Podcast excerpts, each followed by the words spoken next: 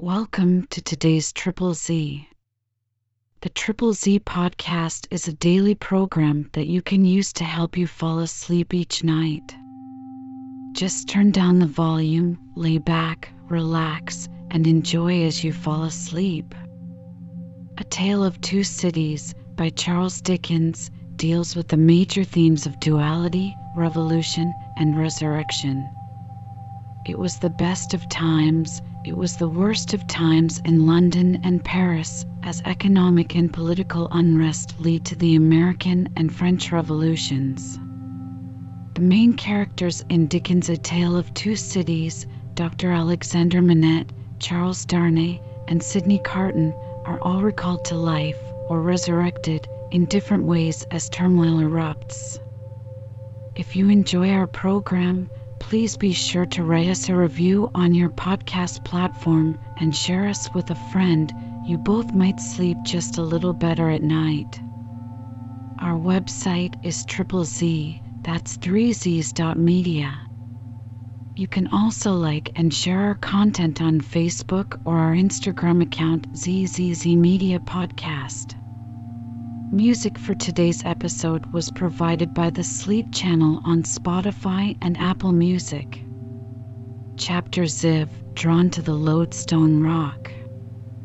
In such risings of fire and risings of sea, the firm earth shaken by the rushes of an angry ocean which had now no ebb, but was always on the flow, higher and higher, to the terror and wonder of the beholders on the shore, three years of tempest were consumed.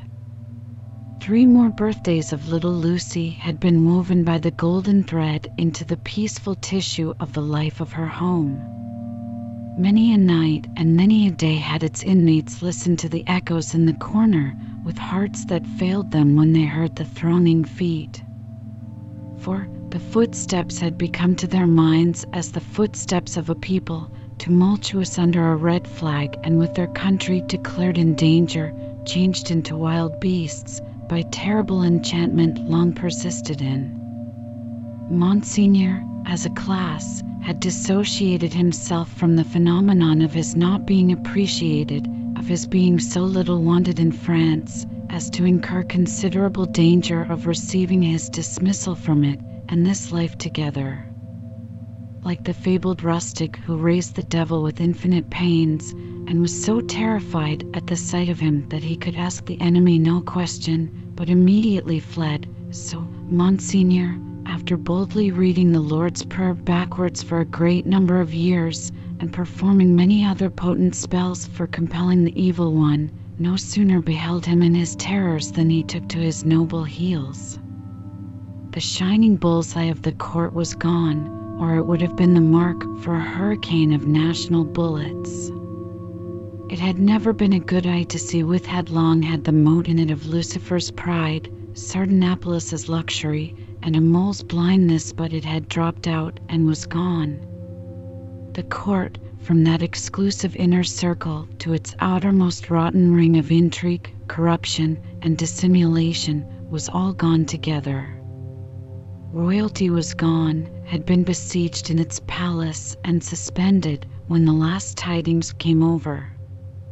The August of the year 1792 was come, and Monseigneur was by this time scattered far and wide. As was natural, the headquarters and great gathering place of Monseigneur in London was Tellson's Bank. Spirits are supposed to haunt the places where their bodies most resorted, and Monseigneur without a guinea haunted the spot where his guineas used to be. Moreover, it was the spot to which such French intelligence as was most to be relied upon came quickest. Again, Tellson's was a munificent house and extended great liberality to old customers who had fallen from their high estate. Again, those nobles who had seen the coming storm in time and anticipating plunder or confiscation had made provident remittances to Tellson's were always to be heard of there by their needy brethren. To which it must be added that every newcomer from France reported himself and his tidings at Tellson's almost as a matter of course. For such variety of reasons, Tellson's was at that time, as to French intelligence, a kind of high exchange, and this was so well known to the public, and the inquiries made there were in consequence so numerous, that Tellson sometimes wrote the latest news out in a line or so and posted it in the bank windows for all who ran through Temple Bar to read. On a steaming, misty afternoon, Mr. Lorry sat at his desk, and Charles Darnay stood leaning on it, talking with him in a low voice. The penitential den, once set apart for interviews with the House, was now the news exchange and was filled to overflowing. It was within half an hour or so of the time of closing. But although you are the youngest man that ever lived, said Charles Darnay, rather hesitating, I must still suggest to you Dash. I understand. That I am too old, said Mr. Lorry unsettled weather, a long journey, uncertain means of traveling, a disorganized country, a city that may not be even safe for you. My dear Charles, said Mr. Lorry, with cheerful confidence, you touch some of the reasons for my going, not for my staying away. It is safe enough for me. Nobody will care to interfere with an old fellow of heart upon fourscore when there are so many people they're much better worth interfering with. As to its being a disorganized city, if it were not a disorganized city there would be no occasion to send somebody from our house here to our house there, who knows the city and the business of old and is in Tellson's confidence. As to the uncertain traveling, the long journey, and the winter weather, if I were not prepared to submit myself to a few inconveniences for the sake of Tellson's, after all these years, who ought to be. I wish I were going myself, said Charles Darnay, somewhat restlessly and like one thinking aloud. Indeed. You are a pretty fellow to object and advise, exclaimed Mr. Lorry. You wish you were going yourself? And you a Frenchman born? You are a wise counselor. My dear Mr. Lorry, it is because I am a Frenchman born that the thought, which I did not mean to utter here, however, has passed through my mind often. One cannot help thinking, having had some sympathy for the miserable people and having abandoned something to them, he spoke here in his former thoughtful manner, that one might be listened to and might have the power to persuade to some restraint. Only last night, after you had left us, when I was talking to Lucy Dash. When you were talking to Lucy, Mr. Lorry repeated. Yes. I wonder you are not ashamed to mention the name of Lucy.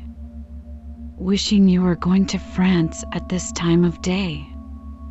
However, I am not going, said Charles Darnay with a smile. It is more to the purpose that you say you are. And I am, in plain reality. The truth is, my dear Charles, Mr. Lorry glanced at the distant house and lowered his voice, you can have no conception of the difficulty with which our business is transacted and of the peril in which our books and papers over yonder are involved. The Lord above knows what the compromising consequences would be to numbers of people if some of our documents were seized or destroyed, and they might be, at any time, you know, for who can say that Paris is not set afire today or sacked tomorrow? Now, a judicious selection from these with the least possible delay, and the burying of them or otherwise getting of them out of harm's way, is within the power, without loss of precious time, of scarcely anyone but myself, if anyone. And shall I hang back when Tellson's knows this and says the Stelsons, whose bread I have eaten these sixty years because I am a little stiff about the joints? Why? I am a boy, sir, to half a dozen old codgers here. How I admire the gallantry of your youthful spirit, Mr. Lorry. Tut! Nonsense, sir, and, my dear Charles, said Mr. Lorry, glancing at the house again, you are to remember that getting things out of Paris at this present time, no matter what things, is next to an impossibility. Papers and precious matters were this very day brought to us here. I speak in strict confidence. It is not businesslike to whisper it, even to you, by the strangest bearers you can imagine, every one of whom had his head hanging on by a single hair as he passed the barriers. At another time, our parcels would come and go as easily as in business like old England, but now everything is stocked. And do you really go tonight? I really go tonight, for the case has become too pressing to admit of delay. And do you take no one with you? All sorts of people have been proposed to me, but I will have nothing to say to any of them. I intend to take Jerry. Jerry has been my bodyguard on Sunday nights for a long time past, and I am used to him. Nobody will suspect Jerry of being anything but an English bulldog or of having any design in his head but to fly at anybody who touches his master. I must say again that I heartily admire your gallantry and youthfulness. I must say again, nonsense, nonsense. When I have executed this little commission, I shall, perhaps, accept Tellson's proposal to retire and live at my ease. Time enough, then, to think about growing old. This dialogue had taken place at Mr. Lorry's usual desk, with Monseigneur swarming within a yard or two of it, boastful of what he would do to avenge himself on the rascal people before long. It was too much the way of Monseigneur under his reverses as a refugee, and it was much too much the way of native British orthodoxy to talk of this terrible revolution as if it were the only harvest ever known under the skies that had not been sown, as if nothing had ever been done, or omitted to be done, that had led to it, as if observers of the wretched millions in France, and of the misused and perverted resources that should have made them prosperous, had not seen it inevitably coming. Years before, and had not in plain words recorded what they saw. Such vaporing, combined with the extravagant plots of Monseigneur for the restoration of a state of things that had utterly exhausted itself and worn out heaven and earth as well as itself, was hard to be endured without some remonstrance by any sane man who knew the truth. And it was such vaporing all about his ears, like a troublesome confusion of blood in his own head, added to a latent uneasiness in his mind, which had already made Charles Darnay restless, and which still kept him so.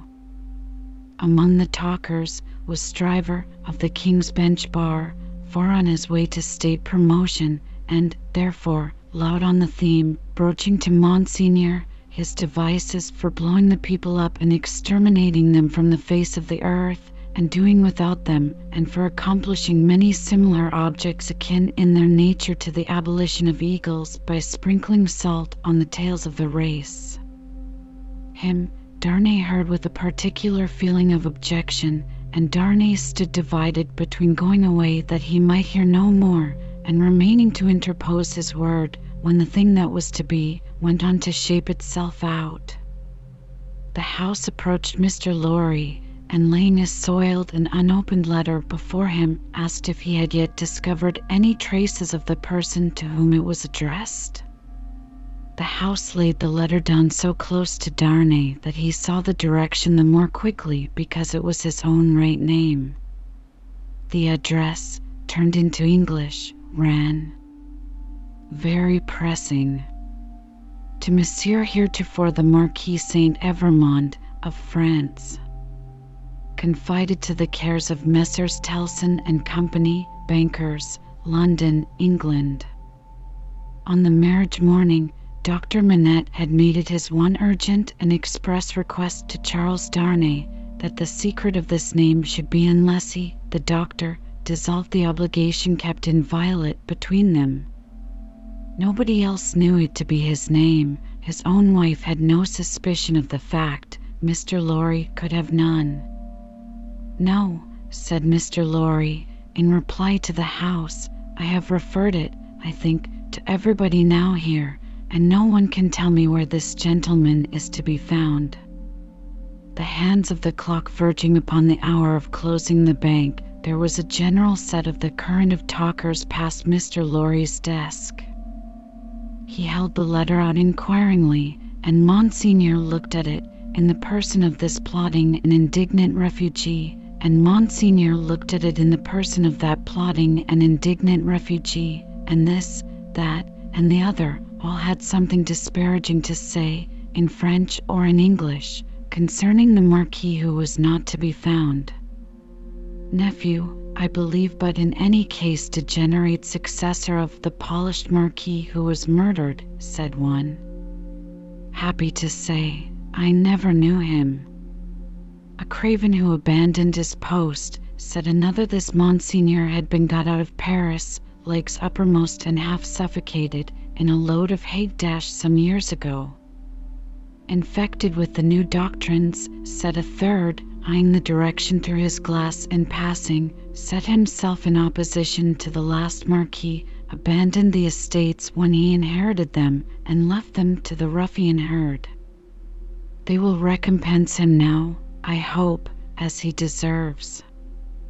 Hey! cried the blatant Stryver. Did he, though? Is that the sort of fellow? Let us look at his infamous name. D and the fellow. Darnay, unable to restrain himself any longer, touched Mr. Stryver on the shoulder and said, I know the fellow. Do you, by Jupiter? said Stryver. I am sorry for it. Why? Why, Mr. Darnay? Do ye hear what he did? Don't ask why in these times. But I do ask why. Then I tell you again, Mr. Darnay, I am sorry for it. I am sorry to hear you putting any such extraordinary questions. Here is a fellow who, infected by the most pestilent and blasphemous code of devilry that ever was known, abandoned his property to the vilest scum of the earth that ever did murder by wholesale, and you ask me why I am sorry that a man who instructs youth knows him? Well, but I'll answer you. I am sorry because I believe there is contamination in such a scoundrel. That's why. Mindful of the secret, Darnay with great difficulty checked himself, and said, You may not understand the gentleman. I understand how to put you in a corner, Mr. Darnay, said Bully Stryver, and I'll do it. If this fellow is a gentleman, I don't understand him. You may tell him so, with my compliments. You may also tell him, from me, that after abandoning his worldly goods and position to this butcherly mob, I wonder he is not at the head of them. But, no, gentlemen, said Stryver, looking all round, and snapping his fingers, I know something of human nature, and I tell you that you'll never find a fellow like this fellow, trusting himself to the mercies of such precious proteges. No, gentlemen, he'll always show him a clean pair of heels very early in the scuffle and sneak away. With those words, and a final snap of his fingers, Mr. Stryver shouldered himself into Fleet Street amidst the general approbation of his hearers. Mr. Lorry and Charles Darnay were left alone at the desk in the general departure from the bank. Will you take charge of the letter? said Mr. Lorry. You know where to deliver it? I do. Will you undertake to explain that we suppose it to have been addressed here on the chance of our knowing where to forward it, and that it has been here some time? I will do so. Do you start for Paris from here? From here at eight. I will come back to see you off. Very ill at ease with himself, and with Stryver and most other men, Darnay made the best of his way into the quiet of the temple, opened the letter, and read it. These were its contents: Prison of the Abbaye, Paris, June 21st, 1792. Monsieur heretofore the Marquis, After having long been in danger of my life at the hands of the village, I have been seized with great violence and indignity, and brought a long journey on foot to Paris. On the road I have suffered a great deal. Nor is that all. My house has been destroyed, razed to the ground. The crime for which I am imprisoned, Monsieur heretofore the Marquis, and for which I shall be summoned before the tribunal, and shall lose my life, without your so generous help, is, they tell me, treason against the majesty of the people, and that I have acted against them for an emigrant. It is in vain I represent that I have acted for them, and not against, according to your commands. It is in vain I represent that, before the sequestration of emigrant property, I had remitted the imposts they had ceased to pay, that I had collected no rent, that I had had recourse to no process. The only response is, that I have acted for an emigrant, and where is that emigrant?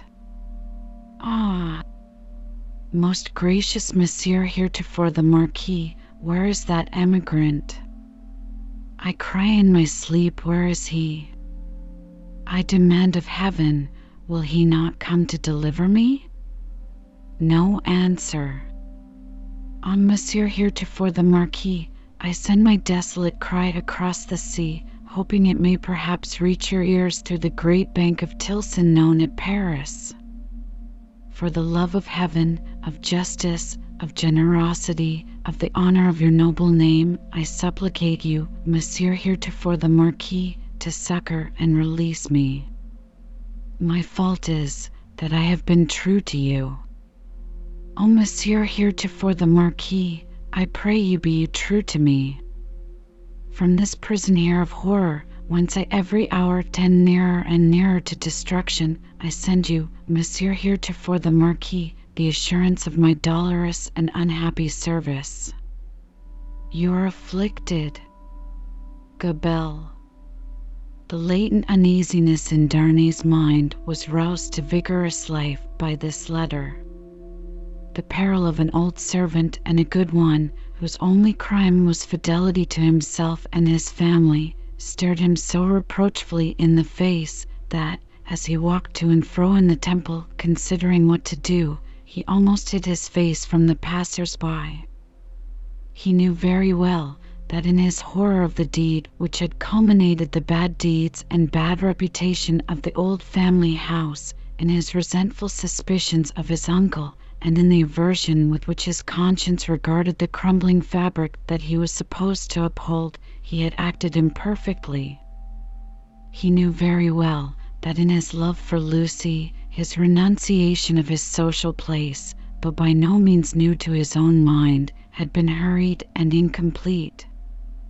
He knew that he ought to have systematically worked it out and supervised it, and that he had meant to do it, and that it had never been done the happiness of his own chosen English home, the necessity of being always actively employed, the swift changes and troubles of the time which had followed on one another so fast that the events of this week annihilated the immature plans of last week, and the events of the week following made all new again, he knew very well that to the force of these circumstances he had yielded, not without disquiet but still without continuous and accumulating resistance; that he had watched the times for a time of action, and that they had shifted and struggled until the time had gone by, and the nobility were trooping from France by every highway and byway, and their property was in course of confiscation and destruction, and their very names were blotting out, was as well known to himself as it could be to any new authority in France that might impeach him for it.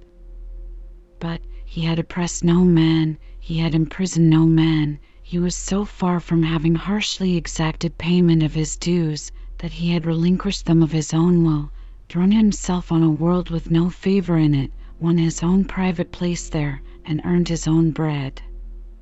Monsieur Gabelle had held the impoverished and involved estate on written instructions to spare the people, to give them what little there was to give such fuel as the heavy creditors would let them have in the winter, and such produce as could be saved from the same grip in the summer, and no doubt he had put the fact in plea and proof for his own safety, so that it could not but appear now.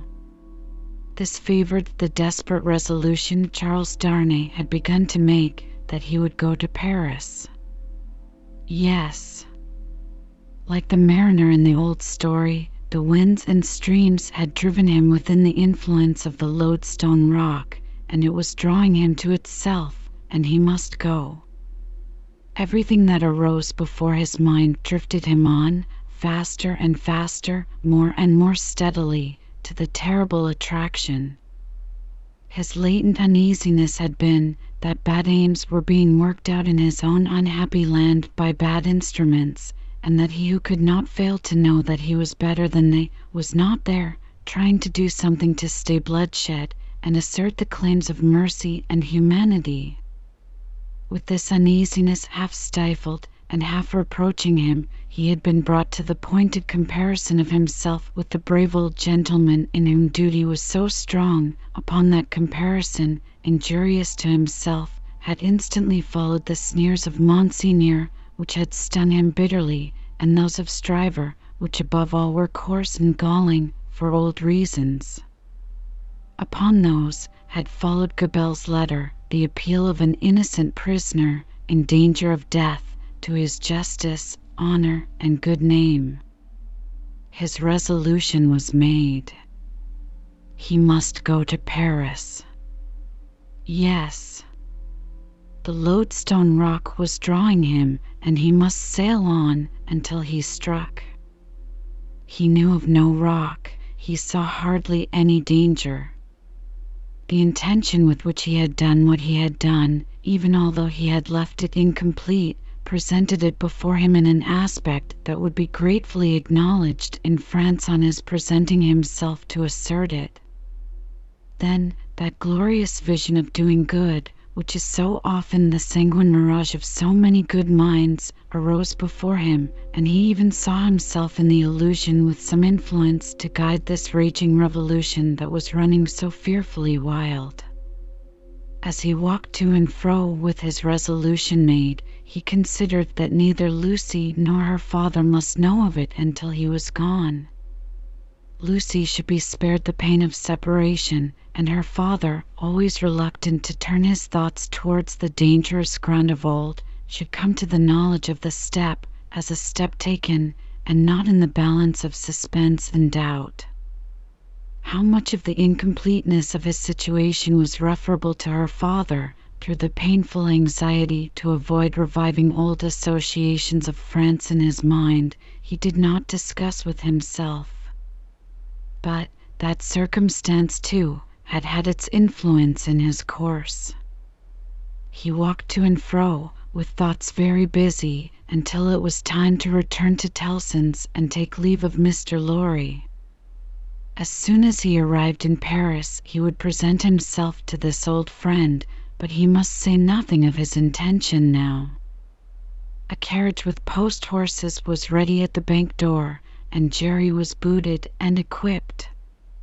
"I have delivered that letter," said Charles Darnay to Mr. Lorry. "I would not consent to your being charged with any written answer, but perhaps you will take a verbal one?" "That I will, and readily," said Mr. Lorry if it is not dangerous. Not at all, though it is to a prisoner in the Abbaye. What is his name? said Mr. Lorry, with his open pocketbook in his hand. Gabelle. Gabelle. And what is the message to the unfortunate Gabelle in prison? Simply that he has received the letter and will come. Any time mentioned? He will start upon his journey tomorrow night. Any person mentioned?